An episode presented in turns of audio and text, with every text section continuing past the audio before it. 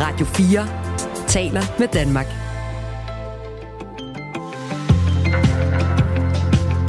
Velkommen til Radio 4 morgen. 6:05. Godmorgen, og tak fordi du har tændt for den her radiokanal. Jeg hedder Kasper Harbo. Jeg kan godt få brug for lidt hjælp, eller i hvert fald inputs i dag, for jeg er alene i studiet. Vi plejer at være to til at samle trådene fra det nyhedsbillede, som både har tegnet sig hen over weekenden, der skal samles op, og også alle de nye historier, der kommer til sådan en mandag morgen.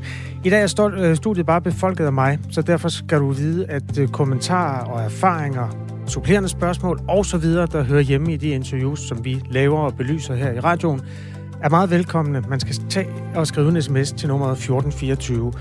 Og der er noget at kommentere på, fordi 230.000 ansatte i industrien skal forholde sig til en overenskomstaftale, som lover lønstigninger på 4% over de næste 2 år. Og den skal jeg prøve at skille ad sammen med Ben Greve, der er professor og arbejdsmarkedsforsker ved Roskilde Universitet, om 2 minutter. Hvis du er en af de mange ansatte i industrien, så kan du forholde dig til den sammen med Ben Greve og mig om et par minutter, når vi dykker ned i materien på, hvad der ligger i den her historie. I den første time af Radio 4 morgen i dag skal vi også se på fred i Ukraine. Det er på højt på ønskelisten verden rundt. Kina mener, at man står godt som nation betragtet til at mægle for fred. Det kommer altså samtidig med, at man fra USA's side advarer Kina mod at sælge våben til Rusland. Så på den måde er de store magter endnu en gang på kollisionskurs. Den kaster vi lys over om cirka, det bliver først omkring 40 minutter. En voldsom historie fra fængslet Enner Mark fængsel i Horsens kommer også til at fylde i dag. En fængselsbetjent blev lørdag flere gange stukket i halsen af en indsat. Et overfald, der ifølge Horsens Folkeblad skete med en spidset tandbørste. Ifølge Folkebladet skete det overfald i den særligt sikrede afdeling, da 2 fængselsbetjente ville hente den indsatte ind fra en gårdtur. Og det vækker selvfølgelig stærke følelser, ikke mindst i de fængselspersonalets fagforening, der hedder Fængselsforbundet. Du kan høre fra formand Bo Yde Sørensen om cirka et kvarter. Radio 4 morgen, som sagt, kan nås på sms nummer 1424. Godmorgen og glædelig mandag. Det her er Radio 4 morgen. Flere penge på lønkontoen, det er sådan den primære overskrift, som de 230.000 ansatte i industrien skal forholde sig til, efter at Dansk Industri og CO Industri er blevet enige om en ny overenskomstaftaler. Parterne er blandt andet blevet enige om, at lønnen skal stige mindst 4% over de kommende 2 år. Og så kommer der dertil de lønstigninger, man kan forhandle sig til i de lokale aftaler. Ben Greve er professor og arbejdsmarkedsforsker ved Roskilde Universitet. Godmorgen. Godmorgen. Det er jo et meget spændende tidspunkt det her, fordi overenskomsterne i år står både i lyset af energikrise, krig og inflation, og så den der store bededag, der spøger i baggrunden. Og nu er der altså kommet en aftale. Hvad hæfter du der mest ved, det der foreligger nu? Jeg hæfter mig i virkeligheden først og fremmest mest ved, at de faktisk blev enige om en aftale, inden forligsmanden blev inddraget. Men derudover, at der er kommet et par nybrud i den måde, som man laver en overenskomst på. At det er første gang, vi ser, at arbejdsgiveren skal betale mere ind til pensionsbidraget end lønmodtageren, og det har selvfølgelig omvendt været en måde, at lønmodtageren kunne få noget mere ud som disponibel indkomst, uden at forringe deres pensionsopsparing. Og på den måde har det været muligt for arbejdsgiveren også at bidrage til, at lønmodtagerne fik lidt mere i hånden, end de ellers ville have fået. Den løser ikke udenbart problemet med det realindsats, der har været, men det kan på den anden side være vanskeligt at svare helt klart og entydigt på nu, fordi det afhænger af, og det er jo det, der måske også har gjort, at man kunne finde en løsning, at det er det, man kalder en minimallønsoverenskomst. Og det vil sige, nu skal man ud på den enkelte arbejdsplads og forhandle løn i den kommende periode, tillæg til den aftalte løn, der ligger. Og det betyder selvfølgelig også, at medarbejdere på de her overenskomster, der er på virksomheder, der går godt, Jeg tror godt, man kan sige, at de skal nok få dækket det realindstab, de har haft, fordi det er virksomheder, der vil have råd til at betale en højere løn og gerne vil gøre det for at fastholde deres dygtige medarbejdere. Og på den anden side er der virksomheder, der ikke går så godt, og som ikke har råd til at gøre det, også fordi så vil det svække deres konkurrenceevne i forhold til udlandet. Så vi står nok i en situation, at en stor del på industriens område skal sådan set nok, tror jeg, få dækket deres realløn inden for de kommende 2 år. Og det skal man godt lægge mærke til, at det kun er blevet 2 år, ikke 3 år, som vi har haft i en længere overrække efterhånden. Og det tror jeg så, at det begge parter har haft interesse i det, fordi så kan man om 2 år se mere præcist, ved formentlig mere om, hvordan verdensøkonomien ser ud, og dansk økonomi ser ud, og så kan man bedre lave en 3-årig aftale igen, som vi nu har været haft for vane. At man skal huske på, at vi tidligere historisk har haft 2 år i stige, for det var det ikke helt et nybrud. Men det betyder jo, at parterne har fundet en midterproportional på det. Så er det også nyt, at man nu siger, at den frikørskonto, som lønmodtagerne har, skal øges, så man kan bruge op til 9% af sin indkomst til nogle ting, man gerne vil selv. Det kan være pensionsopsparing, det kan være seniorordninger, og det kan være, og måske det, der er det interessante, hvem har gjort det, det kan være til at købe sig flere fridage. Og det betyder jo, at på industriens område vil der være mange, som formentlig vil kunne sige, at vi vil ikke arbejde en dag ekstra om året, vi vil bruge de 2% her måske til at arbejde en dag mindre. Det vil sige, at man har på en eller anden måde gjort noget, som nogen i hvert fald kan sige som medlemmer, jamen, så behøver jeg ikke arbejde en dag ekstra, uden at man siger, at man har gjort overhovedet noget ved storbededagsproblematikken, for det vil man stadigvæk, det sagde man også ved pressemødet i går. Det er noget, der ligger på Christiansborg. Det er Christiansborgs ansvar at gøre det her. Ja. Vi forholder os alene til, at vi synes, det er en god idé, at lønmodtagerne har nogle flere fritidsmuligheder ude på den enkelte arbejdsplads. Der er mange gode overskrifter i det, du kommer ind på her, Bent Greve, og lad os dykke ned i noget af det. Altså, jeg starter lige med at fortælle, at Bent Greve er professor og arbejdsmarkedsforsker og har fulgt de her overenskomstforhandlinger, som har set vanskelige ud, og på den klangbund er der altså ros til parterne for at nå frem til noget inden deadline her. Den overenskomstaftale, som landede i går, omfatter ca. 230.000 medarbejdere, som arbejder inden for industrien og kaldes for gennembrudsforliget, fordi det er den første af de her mange overenskomster, der kommer som perle på en snor. Og så sætter den ofte sådan en form for økonomisk ramme for de efterfølgende overenskomster, som skal forhandles for de andre fagområder. I løbet af foråret så er det jo i alt 600.000 privatansatte danskere, der skal have ny overenskomst, og den her, der ligger nu, vil altså blandt andet øge lønnen, hedder det, med mindst 4%. Mindstelønnen stiger med 9 kroner i timen. Barsel med fuld løn bliver forlænget med 4 uger, fordelt på 2 uger til deling og 2 uger til den anden forælder. Og det er altså bare nogle af punkterne i den nye aftale, som jeg har kunnet nå at læse op på. Og så sagde du en masse interessante ting, Ben Greve. Nu deler jeg det lige op i nogle portioner, så vi kan tage dem en af gangen. Du sagde, at arbejdsgiveren skal betale mere til pensionen. Den normale arbejdsmarkedspension, det er noget med, at arbejdsgiveren betaler 2/3, og arbejdstageren betaler 1/3. Hvad er den nye model, som man så kommer frem til her? Jamen, det er rigtigt. Det plejer at være 2/3 og 1/3. Så er satsen på pensionsområdet eller på industriområdet har været 12%, det vil sige 8% til arbejdsgiverne og 4% til lønmodtagerne. Nu bliver det i stedet for 10% til arbejdsgiveren og 2% til lønmodtageren. Så her har vi en ændring. Det er jo ikke alle, der har 8+4, nogle overenskomster har 12+6, men på det her område har vi 8+4, det bliver nu 10+2. Og det gør jo så, at lønmodtagerne kan få 2% mere kontant i hånden, der skal selvfølgelig betale skat af dem, men det giver en mulighed for at kompensere for det realindstab, der har været. Det har, og uden at man i virkeligheden forringer sin pensionsopsparing, og på den måde er det et ekstra bidrag til det. Det skal måske også med, fordi det siger måske noget også om rammen for den samlede udgift, som der vil komme på det område, er jo, at man samtidig også forhøjer betalinger til elever og lærlinge med 4,5% i 23 og 3,5% i 24. Det vil sige, at elever og lærlinge får, uden at skulle forhandle, en lønstigning på 8% i den kommende 2-årige periode. Og det tror jeg er en meget god indikation af det niveau, der i virkeligheden samlet set ligger i denne her overenskomstaftale. Men det er jo så, som du siger, mange penge arbejdsgiverne skal af med her. Altså 2% i løn per år, som 4% i alt. Og så er der nærmest også 2% i pension oveni. Altså, svarer det til en lønstigning på omkring 4% for den almindelige medarbejder? Det kan man ikke vide, fordi det er minimalt. Det er kommet til at foregå udenfor. Jeg tror, at de 4% også inkluderer de 2% på pensionsområdet, fordi det er en udgift for arbejdsgiverne. Men det, jeg lægger mere vægt på til min vurdering af det samlede omfang, det er det med, at elever og lærlinge samlet set bliver forhøjet med 8% i løbet af de kommende 2-årige perioder. Okay. Du var inde på, at det er sådan opsigtsvækkende, at de nåede frem til resultatet allerede nu. Ved du noget om, hvad er det, der har gjort, at man så trods alt har haft et sådan rimelig positivt forhandlingsklima?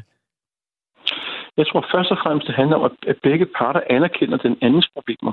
Altså, lønmodtagerne har det problem, og hele tiden sagt løn, og arbejdsgiverne har det problem, at verdensøkonomien er ikke nødvendigvis særlig god.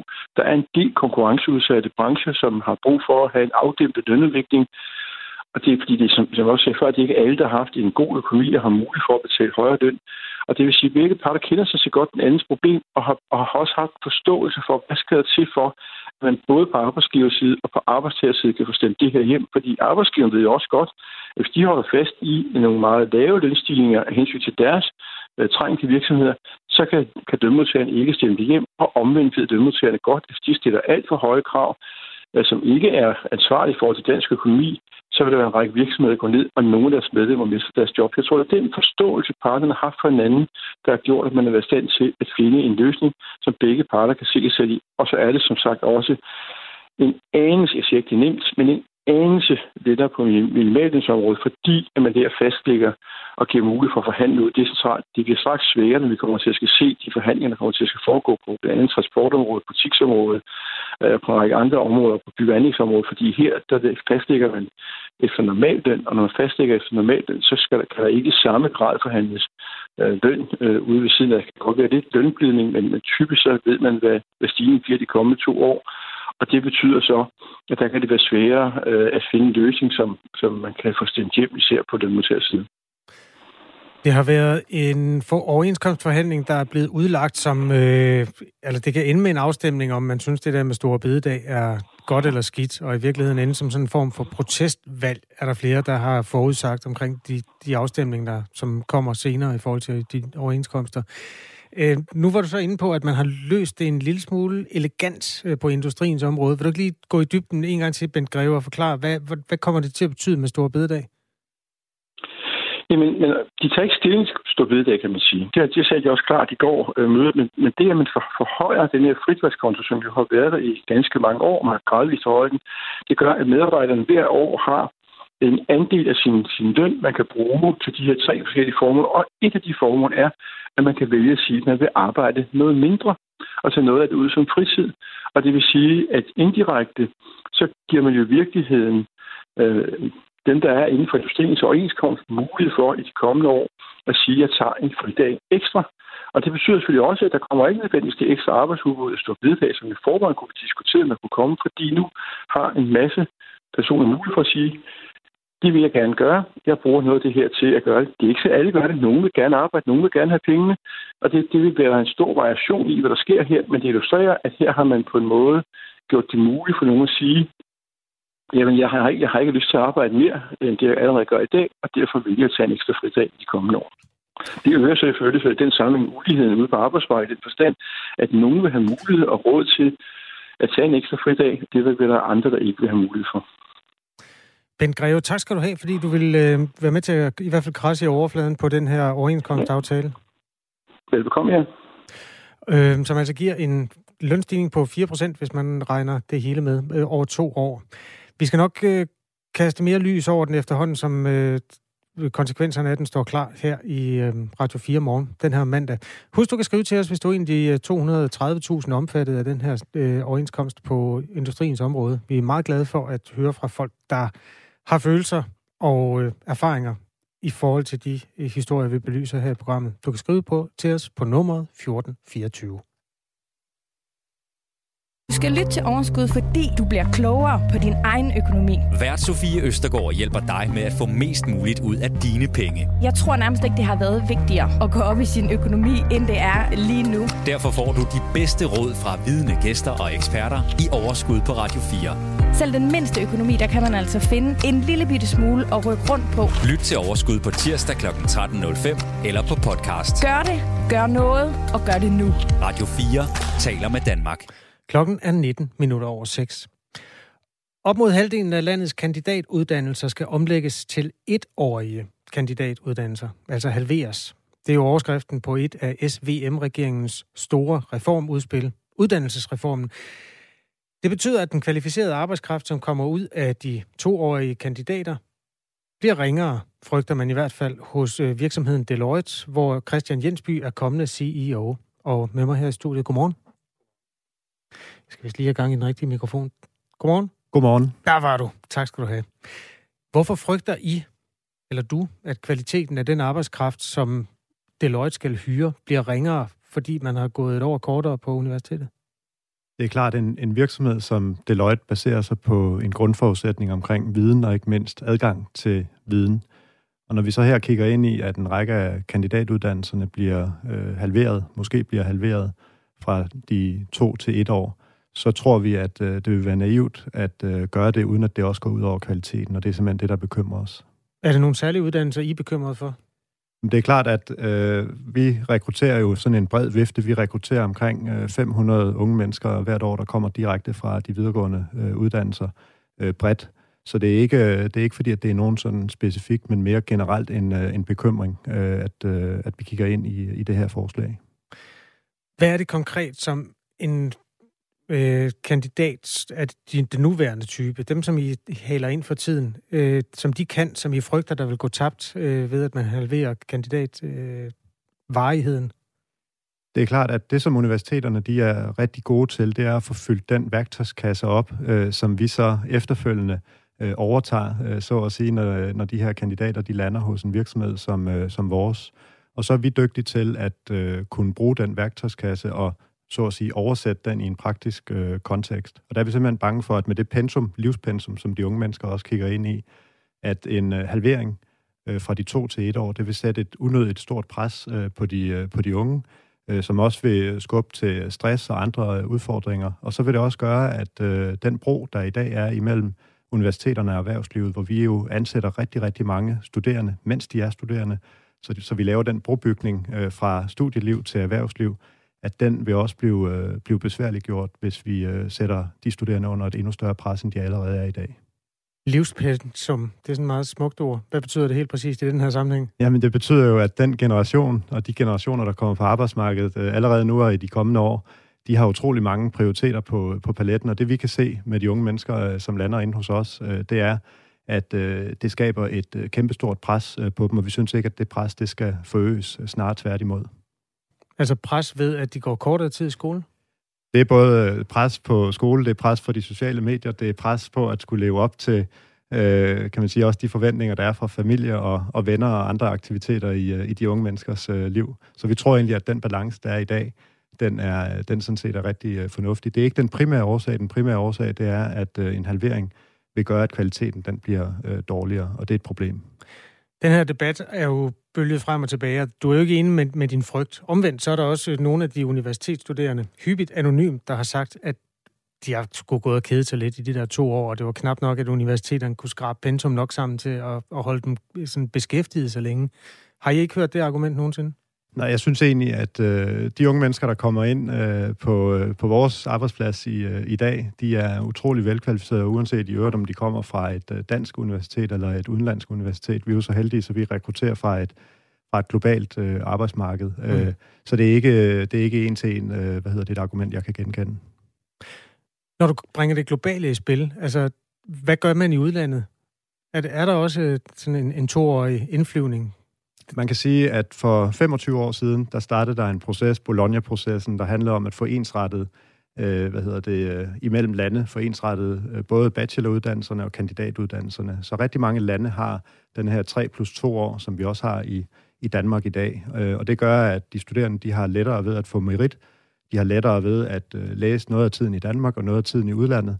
Så kan man sige, få bragt noget viden hjem til Danmark ved at have været i udlandet, og også få udenlandske studerende til Danmark. Så man kan sige, at det her forslag er måske også problematisk i forhold til, at Danmark vil gå enegang i forhold til, hvad andre lande de gør.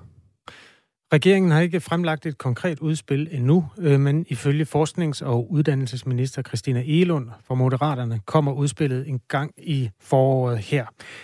I regeringsgrundlaget kan man se nogle af tankerne bag. Man vil omlægge op mod halvdelen af kandidatuddannelserne til 1-årige kandidatuddannelser. Samtidig vil man tilføje mere undervisning, lave mindre hold og bedre vejledning i uddannelserne. Det er i den anledning, jeg har besøg af Christian Jensby, der er kommende CEO i revisionsvirksomheden Deloitte. Som arbejdsgiver skriger jo på arbejdskraft. Nu kommer de et år hurtigere. Er det ikke godt? Jo, men man kan sige, at allerede i dag, som jeg nævnte indledningsvis, der har vi egentlig en rigtig, rigtig god brobygning, fordi vi får mange af de unge mennesker ansat i Deloitte allerede under deres studietid, så de kommer til at stifte bekendtskab med Deloitte, samtidig med, at de får fyldt den teoretiske værktøjskasse på universiteterne. Så for os, der har vi allerede, kan man sige, den brobygning på et tidligt tidspunkt, og den tror vi, at den vil blive problematisk, hvis vi forkorter uddannelsen. Et tænkt eksempel. I får en medarbejder ind, som har en etårig kandidatuddannelse. Den person er så ansat hos jer i 2 år og kommer tilbage 1 år på skolebænken og kan bruge den viden, som personen har fået i jeres virksomhed på sit studie. Vil det ikke skabe nogle fordele, både for jeres branche og for jeres virksomhed? Jo, det er klart. Det med efteruddannelse, det tror vi rigtig meget på. Altså livet, læringen igennem livet, det stopper aldrig nogensinde. Og det gør vi allerede i dag igennem forskellige efteruddannelsesforløb. Det kan være en MBA-uddannelse eller uddannelsen til autoriseret revisor, der jo også foregår efter endt cand.merc.aut. Så efteruddannelse, også på de videregående uddannelsesinstitutioner, er super, super godt. Og det er noget, som vi benytter os af allerede i dag. Isoleret set, så det at prøve på at reducere længden på kandidatuddannelsen, tror vi er en dårlig idé. Vi tror sådan set, at vi i et land som Danmark skal differentiere os på det modsatte, nemlig højere kvalitet og bedre uddannelser. Nu har vi en lytter, der hedder Finn, der hvis det ikke er sådan helt frisk fra uddannelsessystemet, han spytter lige ind med en sms, som man kan med erfaringer og holdninger her på Radio 4. Man skriver ind på nummer 1424. Da jeg læste, var der rigtig meget tomgang, skriver Finn. Kan vi ikke få lov at høre, hvad det er, der er vigtigt på bacheloruddannelserne? Altså, hvad er det konkret det vigtige i det her? Altså, man kan jo altid sige, at vi vil ikke have mindre af noget. Det er jo sådan, det siger man jo altid, når der bliver skåret i ting. Men ja. Hvad er det, der er det væsentlige? Jamen, det væsentlige er, hvis man sådan skal prøve at trække det lidt tilbage for 100 år siden. Præcis for 100 år siden, der startede min farfar i 1. klasse. Han gik i skole i 7 år. Han gik i skole hver anden dag. Dengang, der var det pensum, som han skulle ud og møde i datidens erhvervsliv, det var et andet end de krav og de problemstillinger, som samfundet og virksomheden, de står overfor i dag. Så det, som det her det handler om, det er at klæde de unge mennesker godt på, sådan at de står godt rustet, ikke bare til det danske arbejdsmarked, men til det globale arbejdsmarked, med henblik på at kunne løse nogle af de store udfordringer, som vi står overfor som samfund, og som vores virksomheder, de står overfor. Og der tror vi på, at den værktøjskasse, som universiteterne, de er dygtige til at få fyldt op hos de studerende, det skal de varetage, og så skal erhvervslivet og andre, kan man sige, arbejdsgivere, så skal de varetage den opgave, det er at få, omformet den viden til en praktisk kontekst efterfølgende. Tak fordi du kom, Christian Jensby. Tusind tak, fordi jeg måtte være med. Kommende CEO, og held og lykke med det. Tak. I firmaet Deloitte, hvor han også er ansat nu. Og medunderskriver jo på et brev til Uddannelses- og Forskningsudvalget, hvor man udtrykker sin bekymring for den her reform. I næste time af Radio 4 morgen, fordi vi laver nemlig 3 timer hver eneste hverdag mellem 6 og 9. I næste time, der taler vi med Dansk Erhverv om udfordringerne ved at skære i kandidatuddannelserne. Og efter 8 skal vi også have fat i et af regeringspartierne for at høre, hvordan de vil imødekomme bekymringen fra erhvervslivet. Klokken er 6.28, og det her er Radio 4 morgen med Kasper Harbo, og tak for sms'erne i øvrigt på nummeret 1424. Radio 4 taler med Danmark. De amerikanske myndigheder fastholder, at drikkevand og luft i den lille by East Palestine ikke er sundhedsskadeligt. En stor togulykke for 2,5 uger siden har betydet udslip af en lang række kemikalier, og beboerne i den lille by i Ohio er stærkt bekymrede, fordi de mener, at myndighederne underdriver faren. Hele byen lugter af neglelakfjerner, og derfor er det svært for beboerne at stole på, at der ikke er noget galt, fortalte Mikkel Danielsen, USA's korrespondent for Berlingske, da vi talte med ham. Han kom til East Palestine samtidig med, at beboerne var vendt tilbage efter evakuering. Bylivet begynder at vende tilbage til normalen, men alle steder er folk bange for at blive syge simpelthen.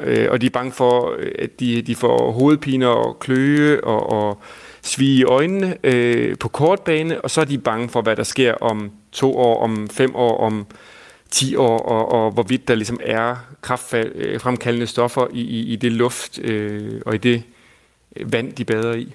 Kemikalieulykken her skete, da et flere kilometer langt godstog kørte af de nedslidte skinner og væltede flere vognebrød i en eksplosionsagtig brand. Ved et held blev ingen dræbt ved afsporingen, men lokalbefolkningen frygter altså for sit liv på den lidt længere bane. Ifølge mediet The Guardian er der en lang række, endnu ikke offentliggjort, en lang liste over kemikalier. Så indtil videre har man vidst, at det var stoffet vinylklorid, men meget tyder ifølge den engelske avis på, at listen er længere end som så. Vi følger sagen her på Radio 4. Nu er der nyheder med Asbjørn Møller. Klokken er 6:30. Nu er der nyheder på Radio 4. Du kommer til at skulle vente lidt endnu, før du kan modtage behandling på det kommende supersygehus i Nordsjælland. Supersygehuset, som oprindeligt skulle have stået færdigt i 2020, vil nemlig blive forsinket endnu en gang. Derfor kan patienterne regne med at skulle vente helt til år 2026, før dørene bliver slået op. Sådan lyder forventningen nu til byggeprojektet i Hillerød, hvor økonomien skrider. Det fremgår af en årsrapport til Folketingets Finans- og Sundhedsudvalg, skriver Berlingske, og derfor skal Rigsrevisionen nu granske projektet, skriver avisen. Overenskomstaftalen på industriens område, som lægger op til lønstigninger på mindst 4% over 2 år, kan have konsekvenser for de virksomheder, der allerede er økonomisk pressede. Det vurderer cheføkonom i Danske Bank, Lars Olsen. Selvom dansk økonomi samlet set står stærkt, så er der altså mange virksomheder, der har rigtig store problemer for tiden, som er ramt af høje omkostninger, og som altså også skal konkurrere med virksomheder i andre lande, hvor lønningerne måske ikke stiger helt så meget.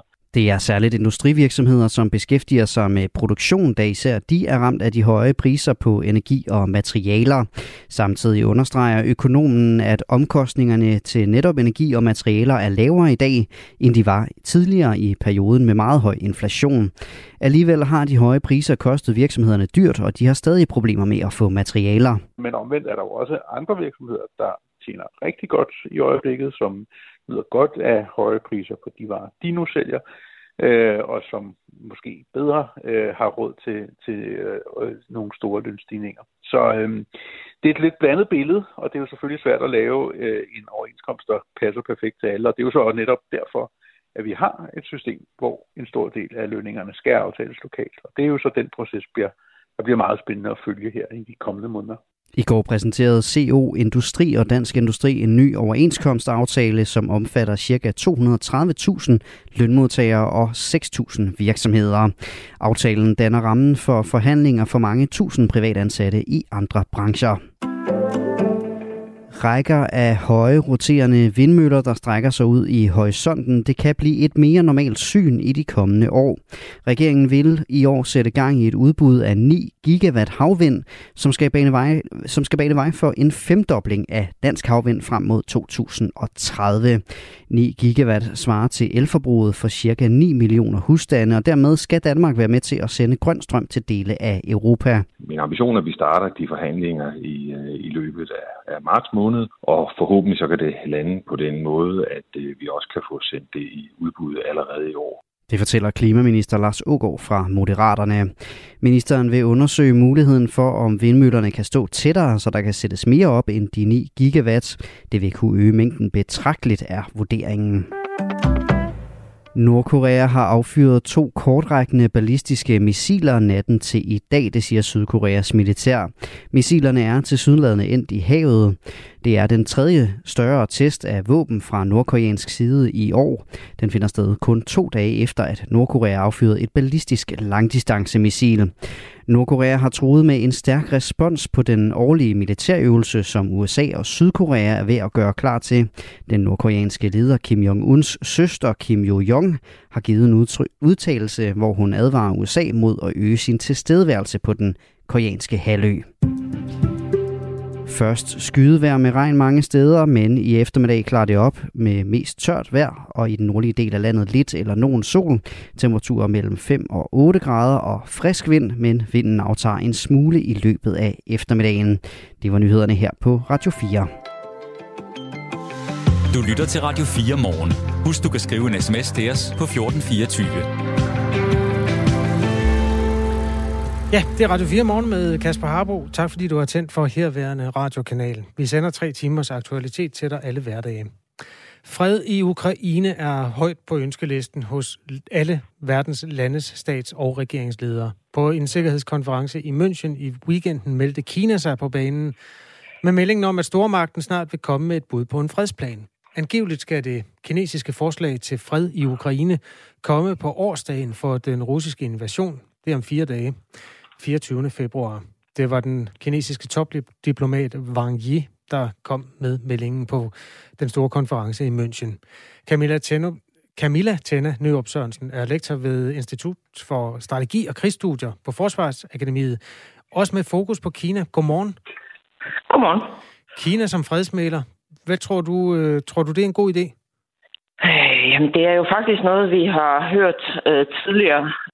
Kina var allerede inden for den første uge, tror jeg, efter efter den russiske invasion, ude og melde, at de gerne vil sætte sig ind og arbejde for, at man tidligt kunne komme tilbage til forhandlingsbordet. Og det er der så ikke rigtig kommet noget ud af, og vi har heller ikke fået noget for konkret fra kineserne tidligere.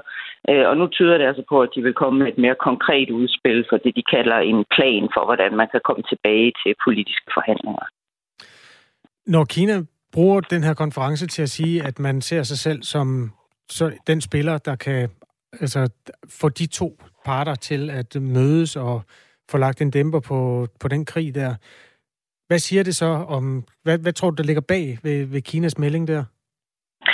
Altså, jeg tror, at det primære formål, der er ingen tvivl om, at kineserne gerne ser en hurtig slutning på krigen i Ukraine. Det er ikke noget, de gerne ser at fortsætte. Det understregede Wang Yi også i går. Men når det er sagt, så tror jeg, at det primære formål bag, at de nu igen ligesom melder sig selv på banen som en, der gerne vil være med til at arbejde for fred og at der kan komme politiske forhandlinger i gang, det er at fremstille Kina som en ansvarlig, konstruktiv stormagt, og det er simpelthen led i, hvad man kan kalde en kinesisk charmeoffensiv, som for tiden pågår i forhold til særligt Europa. Altså Wang Yi, som deltog der i München Sikkerhedskonferencen hen over weekenden, har været rejst rundt i Europa op til og ligesom prøvet at fremme et mere positivt billede på Kina. Synet på Kina i Europa er kraftigt forværret over de senere år, både på grund af, hvad kan man sige, den måde, som corona og de stramme coronarestriktioner i Kina har lukket landet meget ned. Kinas håndtering af Hongkong, af Xinjiang, og så hele den tiltagende, hvad kan man sige, stormagtskonfrontation mellem Kina og USA, som spiller sig ud særligt i Taiwan, i Taiwanstrædet, ikke? Altså alt det har bidraget til et mere negativt syn i Europa på Kina. Og det er nu det, Kina prøver at skubbe tilbage på, og generelt skubbe tilbage på, hvad de ser som en amerikansk ledet kampagne for at fremstille et mere negativt billede af Kina. Og det gør de så blandt andet ved at komme med det her udspil til, at de kan spille en positiv rolle i forhold til Ukraine, som de jo ved betyder rigtig meget for de europæiske lande. Det er svært at sige Kina uden at sige USA for tiden, men det prøver vi sådan at nedtone en lille smule, fordi om 10 minutter, der går vi sådan lidt tættere ind i det, der også er nyt omkring Kina og USA. Nemlig, at USA's udenrigsminister Anthony Blinken har sagt på førnævnte konference, at Kina måske har planer om at sælge våben til Rusland. Så den dagsorden, der vil lige ligge et øjeblik, og nøjes med at kigge på Kinas sådan egenskab som potentiel fredsmægler her. Camilla Tenø Nørup Sørensen er med fra Forsvarsakademiet. På sikkerhedskonferencen i München i weekenden har mange verdensledere været samlet. På konferencen bad Ukraine om øget militær støtte til indsatsen mod Rusland. Man talte endnu mere om eventuelt at bidrage med kampfly fra den vestlige alliance. Det er snart et år siden, at russiske styrker invaderede Ukraine. Det var den 24. februar sidste år, og det er altså på fredag, at det er årsdag for det. Fredsaftalen, som Kina forestiller sig at spille ud med, hvad tror du, der ligger i den? Fordi der er jo en masse punkter, hvor Ukraine og Rusland er totalt uenige. Hvad tror du, Kina vil foreslå, Camilla? Tror jeg ikke en aftale eller et bud på en plan, som er det, kineserne kalder det, vil være. Og det er heller ikke, hvad vi tidligere har set kineserne spille ind med. Altså, det er sådan nogle mere overordnede principper, som de vil fremhæve, at et hvert forsøg på en politisk, det de kalder en politisk settlement, altså en politisk, det at man overhovedet kan sætte sig ned ved et forhandlingsbord, Kina, eller Rusland og Ukraine kan sætte sig ned ved et forhandlingsbord, så bliver de nødt til først at ligesom tilslutte sig nogle overordnede principper. Og de principper, som kineserne tidligere har fremme, og som Wang Yi også den her gang fremhæver, det er suverænitetsprincippet, altså at staters suverænitet er ukrænkelig, staters territorielle integritet. Han fremhæver, at det er de principper, der er i FN-pakten, og de principper, der ligesom skal være de grundlæggende i det internationale system. Så det støtter jo op om, ikke, kan man sige, og det er jo det, de kontinuerligt også har sagt til Ukraine, ikke, at de støtter op om Ukraines suverænitet og territorielle integritet. Så det er altså er jo ikke noget, der umiddelbart lyder til, at de tager Ruslands side, som de jo ellers tit får beskyldt eller får skudt i skoene. Men samtidig så siger kineserne så også, at den eneste måde, man kan få skabt international sikkerhed og stabilitet, det er ved, at ingen lands sikkerhed sker på bekostning af andre landes sikkerhed. Altså at alle landes legitime sikkerhedsbekymringer tages alvorligt. Og det er jo så der, hvor man kan sige, at den kinesiske analyse støtter godt op om den russiske analyse. Altså at en primær årsag til, at vi overhovedet står med den her krig i Ukraine, det er NATO's udvidelse og planer, som Rusland i hvert fald så det på, at optage lande som Ukraine i NATO. Altså, at der udvider man NATO på bekostning af Ruslands legitime sikkerhedsbekymringer, som Rusland siger, og det støtter kineserne altså op om. Så vi står stadigvæk et sted, hvor de lidt står mellem de her to stole, ikke? De støtter op om, at man ikke må krænke Ukraines suverænitet, som Rusland har gjort, men også, at man ikke må udvide og generelt skal holde op med at lave alle de her alliancer og blokke i international politik, og man må i hvert fald ikke gøre det på en måde, så det reducerer andre landes sikkerhed. Og helt hvordan de nu, kineserne, vil prøve at forbinde, kan man sige, de to principper, det mangler vi så stadig at se. Og spørgsmålet er, om vi ser noget konkret bud på det. Jeg vil måske være lidt skeptisk. Der skete det, mens du talte her, det der ofte sker, når jeg hører om storpolitik, at jeg starter med at forstå det, og så efterhånden så forstår jeg det ikke rigtig mere. Fordi Kina starter med at sige, at vi respekterer national suverænitet. Samtidig har Kina jo ikke villet fordømme den russiske invasion, fordi, og så kom alt det, du sagde bagefter, at man forstår dem godt alligevel. Hvad er det, der kan være den gode grund til, at man ikke synes, det er forbudt at invadere et andet land? Jamen, det er simpelthen, at kineserne egentlig støtter op om den russiske analyse, som er, at en primær grund til, at vi overhovedet står her, det er, at NATO, ført an af USA, har ageret uansvarligt og uden at tage hensyn til det, som kineserne også kalder Ruslands legitime sikkerhedsbekymringer. Og det knytter sig ind i en større kinesisk analyse, der jo går på, at USA over hele verden fører sig frem og opbygger alliancer og blokke, militærblokke, sikkerhedsblokke, som kun skaber yderligere international ustabilitet og usikkerhed, ikke? Og det altså, siger kineserne også, det er det samme, amerikanerne gør i Asien, hvor de styrker deres alliancer, og de bygger nye sikkerhedspolitiske og militære partnerskaber og blokke op, og det er også med til ligesom at styrke usikkerheden, styrke ustabiliteten i Asien, og fordi det er jo vendt mod Kina, som kineserne ser det, ikke? Så derfor kan de drage ret mange paralleller mellem den måde, som de ser Europa og USA har håndteret Rusland på, og den måde, de nu ser USA og de amerikanske allierede i Asien forsøger at håndtere Kina på. Altså ved simpelthen at inddæmme og ikke anerkende og give dem plads som en ligeværdig stormagt. Og der må du måske lige hjælpe os med at forstå, hvordan man tænker, hvis man er en stormagt, altså hvis man er Vladimir Putin, eller hvis man er Xi Jinping i Kina, når man stadig altså, har sine egne grænser intakte, men at der er nogen, man ikke bryder sig om, der rykker ind i et naboland, eller rykker jo ikke ind, de bliver bare gode venner med præsidenten.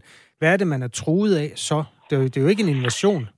Nej, det er det ikke, men det er det her med, at USA, og du er selv inde på, at man kan næsten ikke sige Kina uden at sige USA for tiden, og det er, at USA jo Er den linse USA-Kina-konfrontation, er den linse, som Kina ser næsten alle udviklinger og alle kriser i det internationale system igennem i de her år. Så når de ser på, hvad der har forårsaget krigen i Ukraine, jamen, så er det ligesom USA, der står meget stærkt, og USA og NATO og NATO-udvidelsen.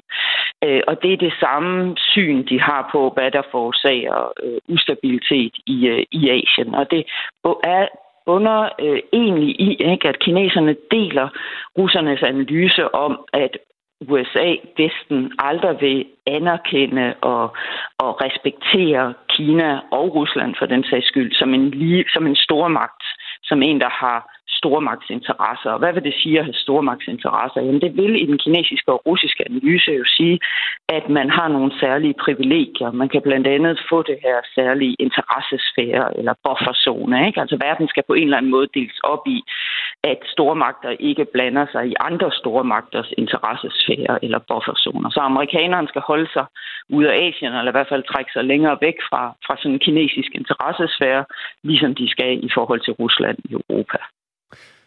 Tak fordi du vil hjælpe os med at forstå, hvordan man tænker, når man er sådan et stort land. Camilla Tenø Nørup Sørensen, god dag. Hey, tak lige meget. Lektor ved Institut for Strategi og Krigsstudier ved Forsvarsakademiet og ekspert i Kina.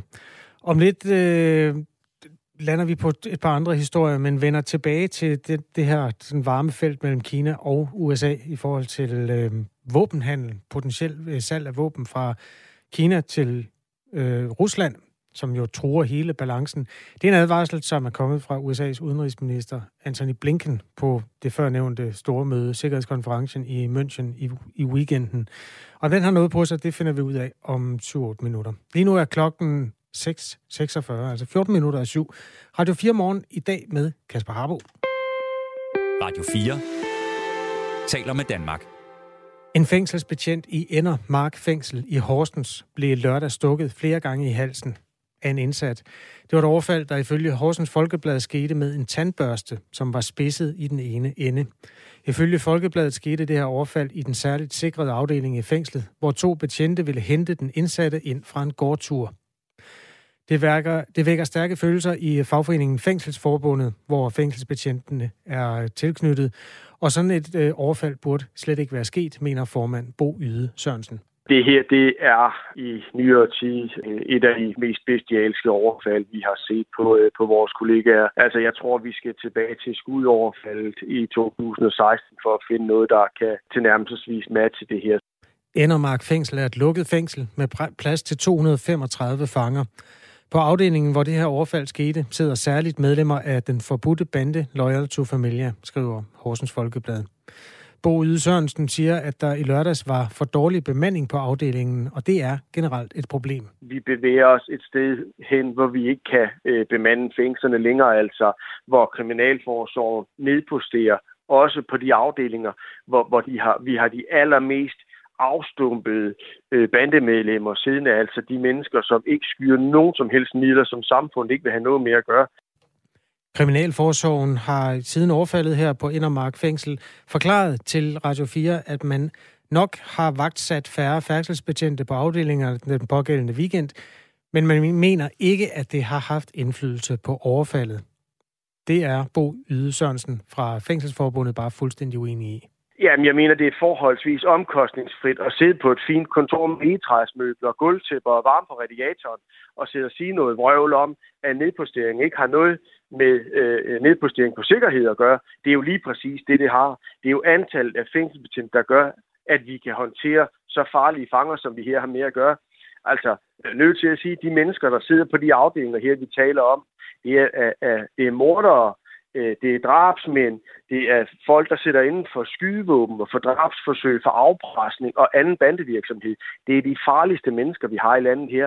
Og så bliver jeg ærligt talt, ja, det kan du næsten høre på mit toneleje, noget pikeret over at høre af vores arbejdsgiver. De siger, at det har ikke noget med sikkerhed at gøre, når man nedposterer. Det er simpelthen uanstændigt i en situation, hvor min kollega, han ligger på sygehuset og er stukket i halsen med et stikvåben. Ifølge de seneste tal fra Kriminalforsorgen er antallet af episoder med vold og trusler faldet 40% på 5 år.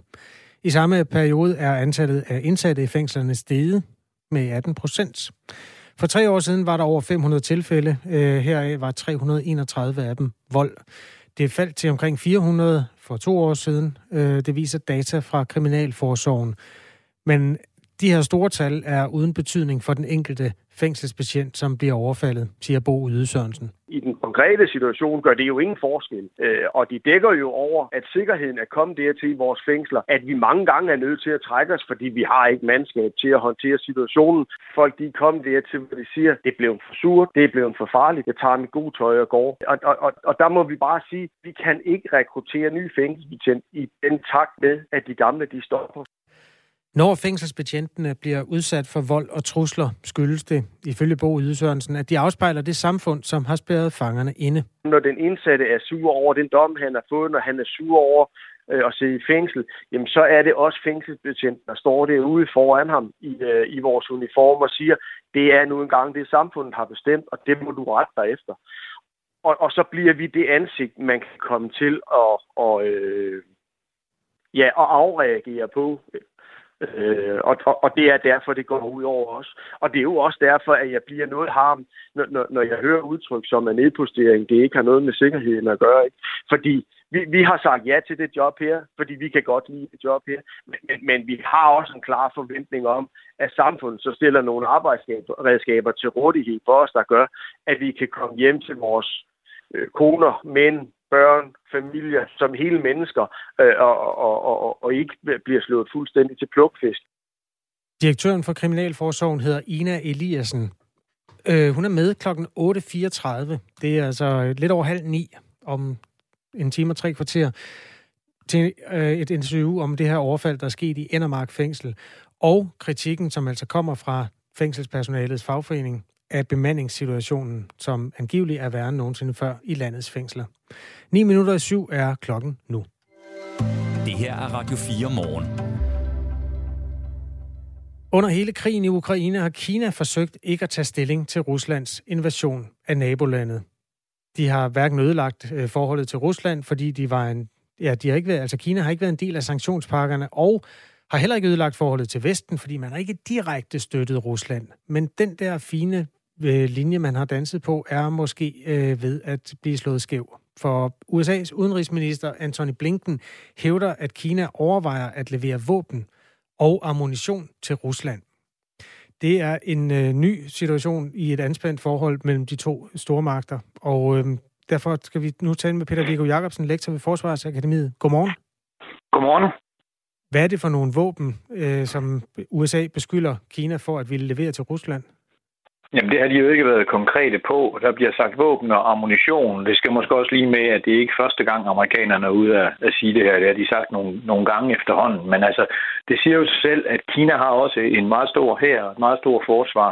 Og derfor så vil de kunne levere ammunition og også forskellige former af konventionelle våben, som russerne kunne have brug for. Fordi de har jo ligesom de vestlige lande, der støtter Ukraine, presset på at kunne producere ammunition og våben nok, fordi der bliver ødelagt store mængder af materiel og brugt ufattelig meget ammunition. Hvilken forskel vil det gøre i magtbalancen, hvis Rusland pludselig fik Kina som spisekammer i forhold til alt det der krudt og kugler? Jamen altså, det kunne jo potentielt være en game changer, hvis russerne ellers formår at mobilisere den russiske befolkning til krig, fordi hvis det kinesiske produktionsapparat kan blive stillet bag russerne, ja, så kan det jo være med til at udligne det, som kommer fra Vesten. Så det vil være en potentiel game changer, hvis kineserne vælger at gå all in. Det vil jeg se, før jeg tror det, fordi det vil jo betyde, at Kina også vil blive ramt af økonomiske sanktioner og andet for USA, så jeg tror, de vil være forsigtige med at gøre det åbent. Men når man kigger tilbage på tidligere krige i, Vietnam, men også i Korea, ja, så hjalp, kineserne jo Nordvietnam skjult, men de gik jo også direkte ind i krigen i Korea på Nordkoreas side. Så der er forskellige måder at hjælpe på, og jeg tror ikke, at kineserne åbent vil begynde at gøre det, men de kan sagtens gøre det uden at sige det højt, og det giver så nogle muligheder for stadigvæk at holde krigen begrænset. Peter Viggo Jacobsen er lektor ved Forsvarsakademiet. Det her er Radio 4 morgen. Der er kommet post fra, der står bare Fredericia, god gammel kaserneby, hvor der står, USA siger, at Kinas levering af våben til Rusland vil eskalere krigen, mens USA og NATO sidder i et andet rum og diskuterer levering af raketter og fly til Ukraine, i stedet for at diskutere fredsplaner. Det er NATO's mentalitet. Vi må alt, de andre må intet, står der altså i den her sms fra Fredericia. Hvad siger du til det, Peter Viggo Jacobsen? Jamen, det er jo rigtigt nok, at når russerne gør et eller andet, så er det en eskalation, og når vi gør et eller andet, så er det fredsskabende. Og det er jo de fortællinger, der bliver skabt, når man kommer ind i sådan en krig her, hvor vi støtter en side, og russerne støtter noget andet. Men det er selvfølgelig, det er jo ikke forkert, når amerikanerne siger, at det vil være en eskalering, fordi det vil give russerne mulighed for at optrappe kamperne. Så rent sprogligt, så er det jo rigtigt, at der er tale om en eskalering. Men det er helt rigtigt, at der bliver brugt forskellige ord omkring de samme ting, alt efter om det er Ukraine og Vesten, der gør det, eller det er Rusland, der gør det. Vores lytter Jesper, han spørger, Rusland plejer at være ret gode til at være selvforsynende på våben. Hvad er der gået galt?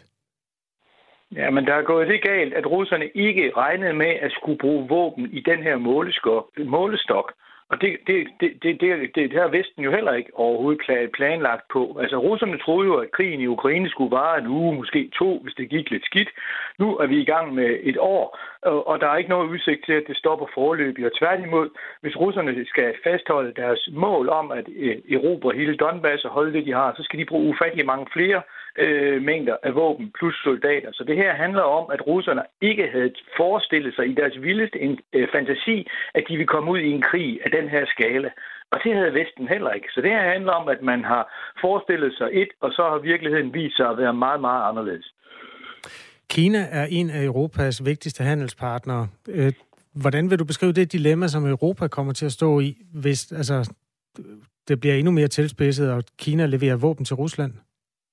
Ja, man kan jo diskutere, hvor meget det er et dilemma. Når det er et dilemma, så skal det jo være, fordi man selv har indflydelse på det. Og her må vi bare være ærlige og sige, at vesteuropæerne har meget, meget lidt indflydelse på, hvad der sker i Ukraine, fordi det er et show, som amerikanerne og russerne kører. Men vi kan jo sige, at vi ikke gider handle med Kina mere. Det er jo det, vi har gjort med Rusland. På den måde, ja, selvfølgelig.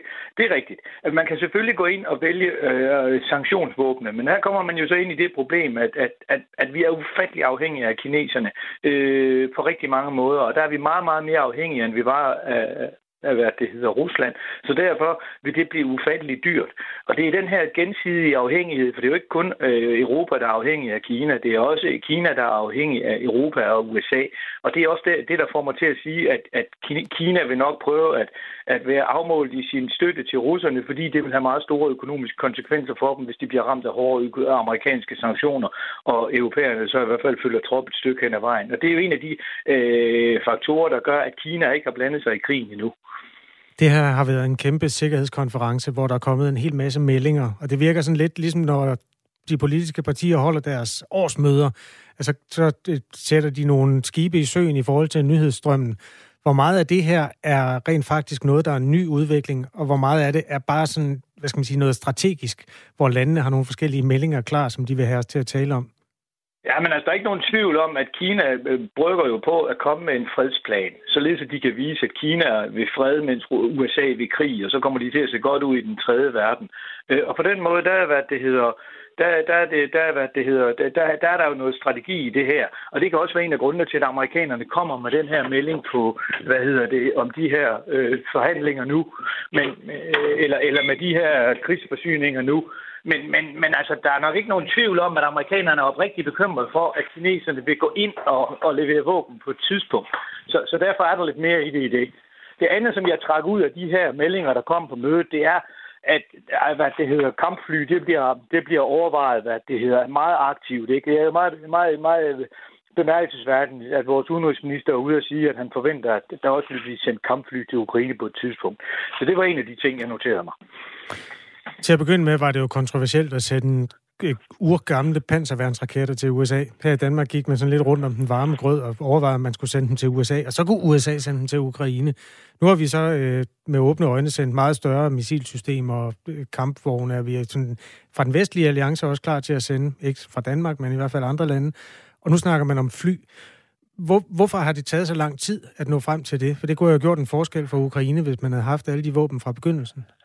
Jamen det har været, fordi man har været bange for den russiske reaktion, og så også fordi man i starten troede, at krigen ville blive meget kort, så det ikke ville give mening at give den slags våben. Det er så det, der har ændret sig nu, og nu er det sådan lidt mere nødvendighedens politik, at når man kan se, at ukrainerne begynder at komme i problemer, så vil man gerne give dem de våben, de skal bruge. Så det har dels været et spørgsmål om den måde, krigen har udviklet sig på, og så har også været et spørgsmål om, hvad tror man, russerne gør, hvis man leverer de her våben. Så derfor har man sådan prøvet sig frem gradvist. Tak for din analyse, Peter Viggo Jacobsen. Det var slet. I må have en god dag. Tak lige måde. Lektor ved Forsvarsakademiet, som altså hjælper os med at gøre status over sikkerhedskonferencen i München, og særligt de meldinger, der er kommet omkring Kina. Altså både meldingen fra Kina, som vi belyste lidt tidligere, at det store land i øst gerne vil være mægler og komme med sådan stå i spidsen for fredsforhandlinger mellem Rusland og Ukraine. Og siden han også den amerikanske udenrigsministers melding om, at Kina går og brygger på planer om at forsyne Rusland med våben. Altså noget, der peger lidt i den anden retning, alt efter hvem man spørger. Efter nyhederne også lidt mere storpolitik for Finland og Sverige står skulder ved skulder i forhold til NATO-ansøgningen. Men nu er Sveriges vej ind tilsyneladende lidt længere end Finlands. Det kaster vi lys over om 5 minutter. Klokken 7.